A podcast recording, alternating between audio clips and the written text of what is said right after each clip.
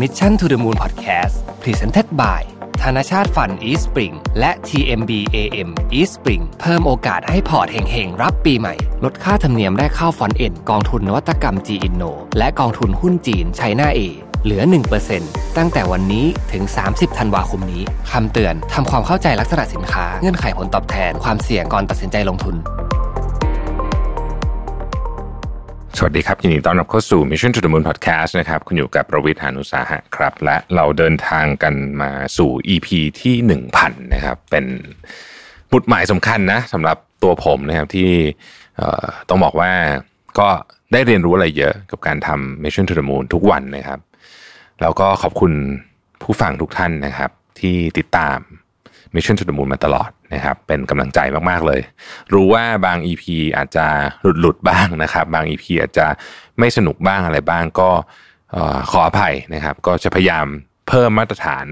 สำหรับ EP ที่ 1001 เป็นต้นไปเนี่ยให้มากขึ้นนะครับ อยากจะทำให้มันดีขึ้นอีกในปีหน้า มันบังเอิญนะครับที่ EP ที่ 1000เนี่ยมันมาจบตอนสิ้นปีพอดีนะครับ แล้วก็ก็ถือว่าเป็นจุดเริ่มต้นเลยแล้วกันเนาะสำหรับปีถัดไปนะครับอย่างไรก็ตามเนี่ยปีนี้เนี่ย เป็นปีที่เกิดเรื่องราวขึ้นมากมายนะครับ แล้วผมก็จะขอโอกาส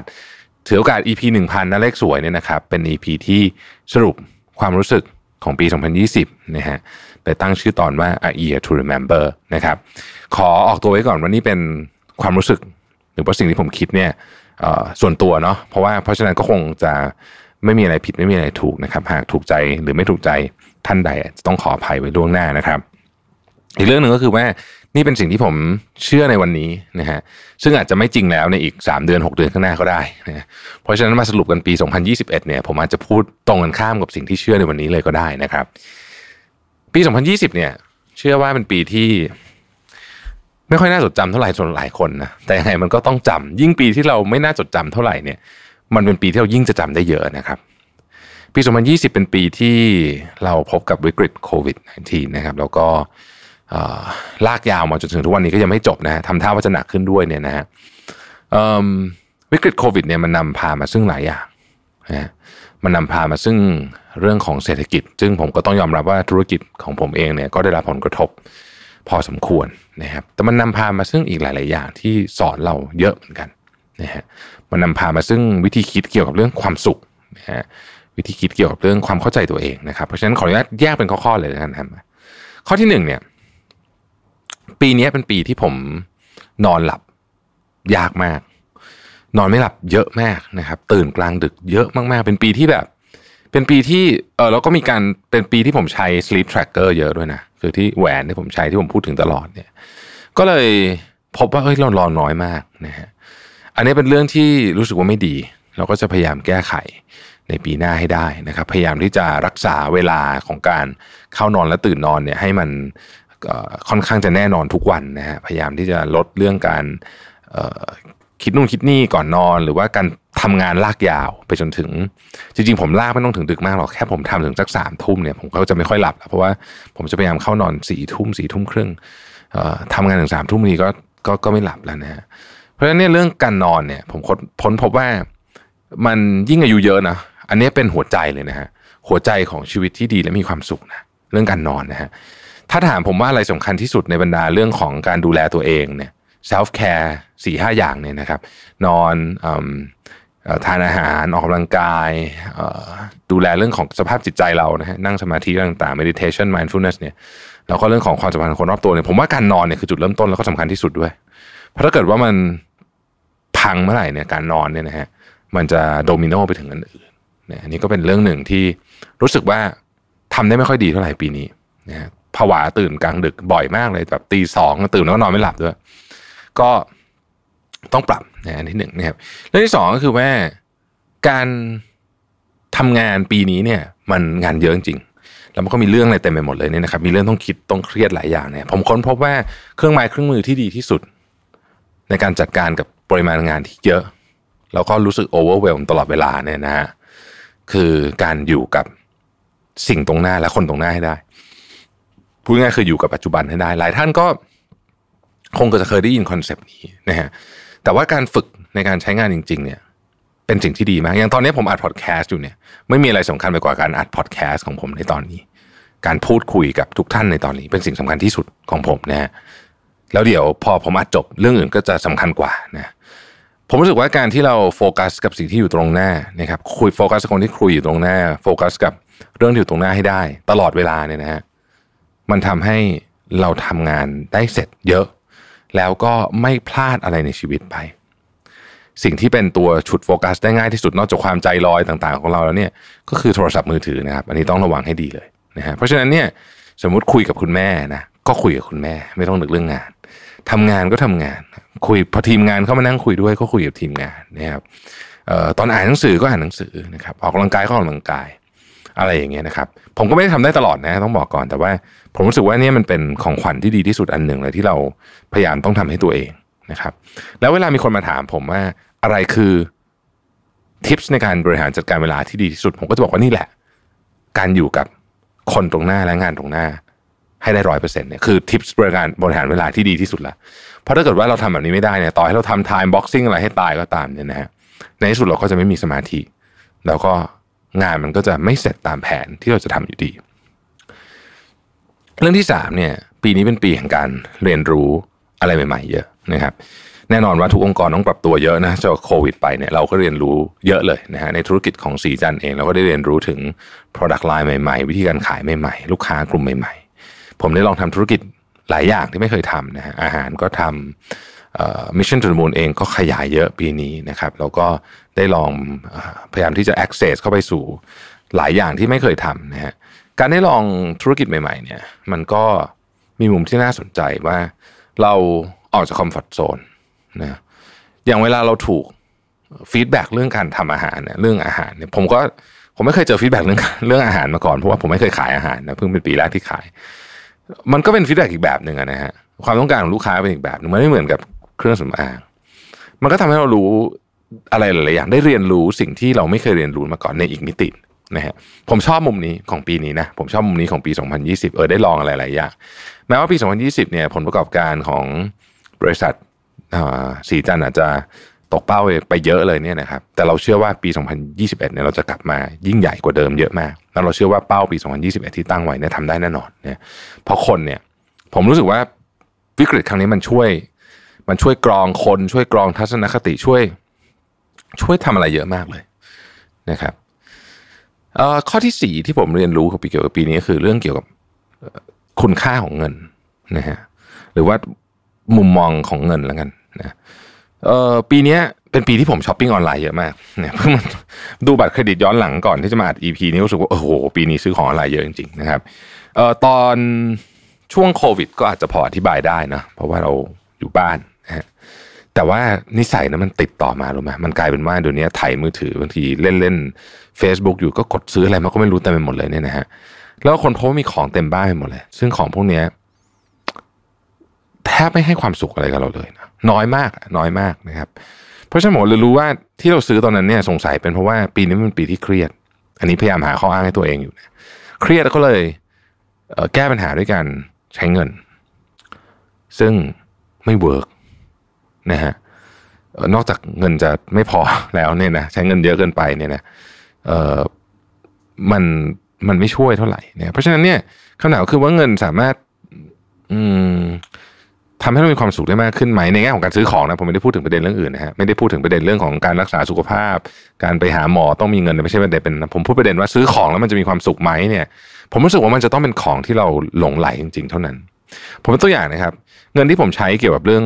รถเนี่ย ซึ่งผมก็ไม่ได้มีรถอะไรเยอะแยะมากมายหรือแพงอะไรนะผมแต่แต่ผมเป็นคนชอบรถมากนะฮะมันให้ long term happiness กับผม หลายคนจะแบบเฮ้ยรถมันก็แค่อะไรนะเครื่องมือในการพาเราจุด A ไปจุด B สำหรับหลายคนรถเป็นแค่นั้นนะฮะคุณพ่อคุณแม่ผมก็จะงงมากว่าทำไมผมถึงชอบรถมากเนี่ยก็คุณพ่อคุณแม่เขาจะรู้สึกว่ารถมันก็เป็นเหมือนกับ เออมันก็คือยานพาหนะ มันก็เหมือนกับอุปกรณ์ ใช้ทำงานอุปกรณ์ชิ้นหนึ่งในบ้านเหมือนแอร์เหมือนตู้เย็นอะไรอย่างเงี้ยมีมีฟังก์ชันของมันที่ชัดเจนก็คือพาเราจากจุดหนึ่งไปจุดหนึ่งใช่ไหมฮะแต่สำหรับผมเนี่ยรถมันเป็นมันเป็น enjoyment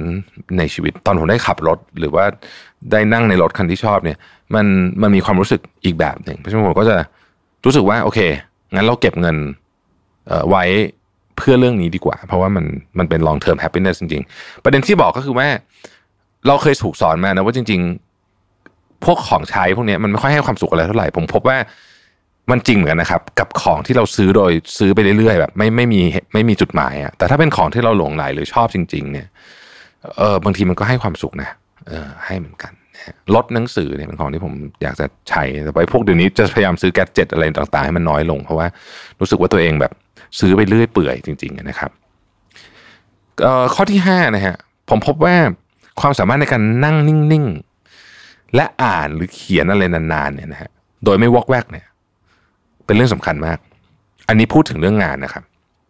พูดถึงเรื่องงานเวลานั่งนิ่งๆเรื่องงานนี้คือทำอะไรนะไม่ใช่นั่งสมาธิหลับตาขัดสมาธิบนพื้นคนจะงงอยู่ที่ออฟฟิศคือนั่งนิ่งๆก็คือว่าคิดนะฮะ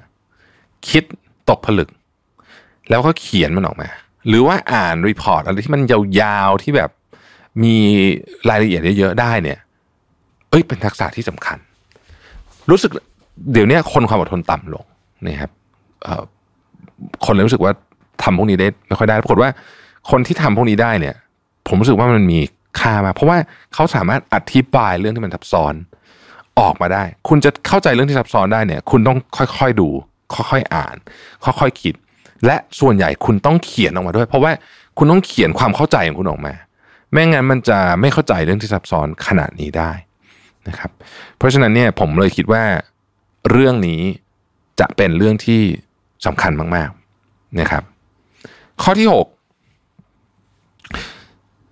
ตลอดการอ่านหนังสือในปีนี้มาเนี่ยนะฮะหนังสือที่โดดเด่นที่สุดโผล่มาที่ปลายปี ผมเชื่อว่าหลายคนคงทราบแล้วผมจะพูดถึงหนังสือเรื่อง no rules rules นะครับแล้วก็ไม่ใช่ว่าทุกอย่างจะมาใช้หมดนะฮะแต่ว่าหลายอย่างในนั้นเนี่ย มันผมใช้คำว่าทำให้ผมไม่เคยเห็นมุมมองบางอย่าง ของการบริหารองค์กร ที่มันควรจะเห็นมาตั้งนานแล้ว มาเลย ผมถือว่าเป็นหนังสือที่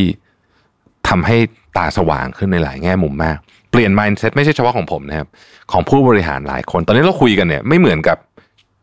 ผู้บริหารชุดเดิม ไม่เหมือนกับ C level ชุดเดิมที่เคยคุยกัน คนคนเดิมนะ แต่ว่าพออ่านหนังสือนี้จบเนี่ยคุยกันปุ๊บเนี่ยอมไลน์เปลี่ยนจริงๆนะฮะแล้วก็ผมเชื่อว่าเปลี่ยนไปในทางที่ดีขึ้นด้วยนะครับ อันนั้นก็คือ ข้อที่6นะครับ ข้อสุดท้ายครับ ผมค้นพบค้นพบว่าสิ่งที่ช่วยลดความเครียดแล้วก็เติมพลังชีวิตได้เยอะที่สุด เรียกว่าแทบทุกวันของผมเนี่ยนะฮะก็คือการวิ่ง ช่วงโควิดอีกแล้วนะฮะอะไรๆตอนนี้ก็อ้างโควิดไว้ก่อนนะฮะแต่มันก็เป็นอย่างนั้นจริงๆอะเนาะช่วงโควิดเนี่ยผม ปล่อยปละละเลยเรื่องการวิ่งไปมาก ไปดูในการมินจะรู้ว่าโอ้โหเดือนนั้นวิ่งแบบไม่ช่วงนั้นนะไม่ใช่ช่วงเดือนนั้นโอ้โหวิ่งน้อยมากนะครับแต่ช่วงที่ผมเครียดมากๆช่วงควอเตอร์ที่สามเนี่ย ผมหยิบหนังสือเล่มหนึ่งกลับมาอ่านนะครับ หนังสือชื่อว่า What I Talk About When I Talk About Running คนเขียนคือมูราคามินะฮะนักเขียนชื่อดังเนี่ยนะครับ ของโลกนะฮะมูราคามินะฮะมูราคามิทุกท่านอาจจะคุ้นเคยกับนิยายนะฮะแต่ว่า อันนี้ก็เป็น non-fiction ถ้าผมเข้าใจไม่ผิดคือหนึ่งในสองเล่ม ที่มูราคามิเคยเขียนนะฮะแล้วก็พูดถึงเรื่องการวิ่งของเขาเอง ตัวเขาเองนี่เป็นคนที่เอ่อวิ่งสม่ำเสมอนะเขาวิ่งมาราธอนทุกปีนะฮะนี่ก็อายุก็เจ็ดสิบกว่าแล้วก็ยังวิ่งมาราธอนอยู่นะครับแล้วก็แต่ว่าเรื่องที่ผมว่าเป็นไฮไลท์เลยนะของหนังสือเล่มนี้ก็คือตอนนี้เขาไปวิ่งร้อยโลนะฮะแล้วมันด้วยความที่เขาเป็นนักเขียนด้วยอะเขาเล่าเรื่องพวกนี้ก็เลยสนุก ผมอ่านเสร็จผมก็กลับมาวิ่ง หลายท่านที่ติดตามเป็นเพื่อนผมอยู่ใน Facebook เนี่ยก็จะเห็นว่าช่วงนี้ผมวิ่งสม่ำเสมอนะครับ แม้มีอ่านข่าวเช้าเจ็ดโมงเช้าเนี่ย ผมก็ตื่นมาวิ่งอะตีสี่ครึ่งตีสี่ก็มาวิ่งนะฮะก็ก็นี่แหละก็รู้สึกว่าเออมันมันมันช่วยเพิ่มพลังชีวิตทุกวัน on a daily basis นะ อันเนี้ยชาร์จพลังเร็วสุดนะฮะคือมันอาจจะมีอย่างอื่นนะที่ชาร์จพลังในลองเทอมแต่ว่าไอ้วิ่งเนี่ยมันชาร์จพลังในวันนั้นเนี่ยได้ดีที่สุดนะครับผมก็เลยคิดว่า เออเรื่องนี้เป็นเรื่องสำคัญนะครับใครยังไม่เคยอ่านหนังสือเล่มนี้นะฮะ What I talked about when I talk about running เนี่ยแนะนำมากๆนะครับ ข้อสุดท้ายครับ ผมอยากจะขอบคุณทุกท่านนะฮะที่ติดตาม Mission to the Moon ทั้งพอดแคสต์ทั้งรายการอื่นๆของ Mission to the Moon ของ Mission to Pluto นะครับ หลายท่านอาจจะติดตามข่าวตอนเช้านะครับ ขอขอบคุณอย่างมาก ทุกท่านที่ติดตามเป็นกำลังใจให้ พวกเรานะทั้งผมและทีมงานทุกท่านนะพยายามนะพยายามจะเสิร์ฟสิ่งดีๆทุกท่านอีกนะครับ เรามาถึง EP ที่หนึ่งพันกันแล้วเนี่ยก็ผมว่าก็ก็มาได้ประมาณหนึ่งนะฮะแต่ผมก็เชื่อว่ามันยังปรับปรุงได้อีกเยอะนะครับผมคิดว่ามันต้องดีขึ้นได้อีกในปีถัดไปนะครับสำหรับสุดท้ายนี้นะฮะทิ้งท้าย EP หนึ่งพันนะครับ ก็ขอทุกท่านมีความสุขกับสิ่งที่ผ่านมา นะมองย้อนกลับไปได้เรียนรู้แล้วกันได้เรียนรู้นะฮะแล้วก็มองมันอย่างปล่อยวางนิดหนึ่งนะฮะปี 2020 เป็นปีที่โหดจริงๆนะครับอาจจะเป็นปีที่ดีสำหรับหลายหลายคนก็ได้นะแต่ว่าผมเชื่อว่าส่วนใหญ่เป็นปีที่โหดนะฮะมันก็จะจบละนะฮะปี 2021 นะครับขออวยพรให้ทุกท่านเนี่ยมีความสุข หาเส้นทางที่มีความสุขของตัวเองได้นะครับ พยายามอะไรแล้วอยากทำอะไรลงมือทำแล้ว ขอให้ได้ ขอให้ในที่สุดแล้วเนี่ยความ ขยันขันแข็งอดทน หาความรู้ของเราเนี่ยส่งผลออกมาเป็นเป็นสิ่งที่เราอยากได้จริง ๆนะครับ ขอให้สุขภาพแข็งแรง ขอให้คนที่เรารักนะครับ ยังสุขภาพแข็งแรง อยู่กับเราเป็นกำลังใจซึ่งกันและกันต่อไปนะครับ สุดท้ายอขอให้สิ่งที่เป็นเรื่องร้ายๆที่มันต้องเจอบ้างในชีวิตเนี่ยนะครับ ขอให้มันไม่หนักจนเกินไป แล้วขอให้มันเป็นเรื่องที่เข้ามาแล้ว สอนอะไรบางอย่างกับเรานะฮะไม่ใช่แค่ผ่านมาเพื่อทำให้เรารู้สึกแย่อย่างเดียวนะครับ ขอให้ปี 2021 เป็นปีที่ดีมากๆสำหรับทุกท่านนะครับ ขอบคุณและสวัสดีครับ Mission to the Moon Podcast Presented by ธนาชาติฟัน East Spring และ TMB AM East Spring เพิ่มโอกาสให้พอร์ตเฮงๆ รับปีใหม่ ลดค่าธรรมเนียมแรกเข้าฟอนเอ็นกองทุนนวัตกรรม G Inno และกองทุนหุ้นจีนไชน่าเอเหลือ 1%ตั้งแต่วันนี้ถึง 30 ธันวาคมนี้ คำเตือน ทำความเข้าใจลักษณะสินค้า เงื่อนไขผลตอบแทน ความเสี่ยงก่อนตัดสินใจลงทุน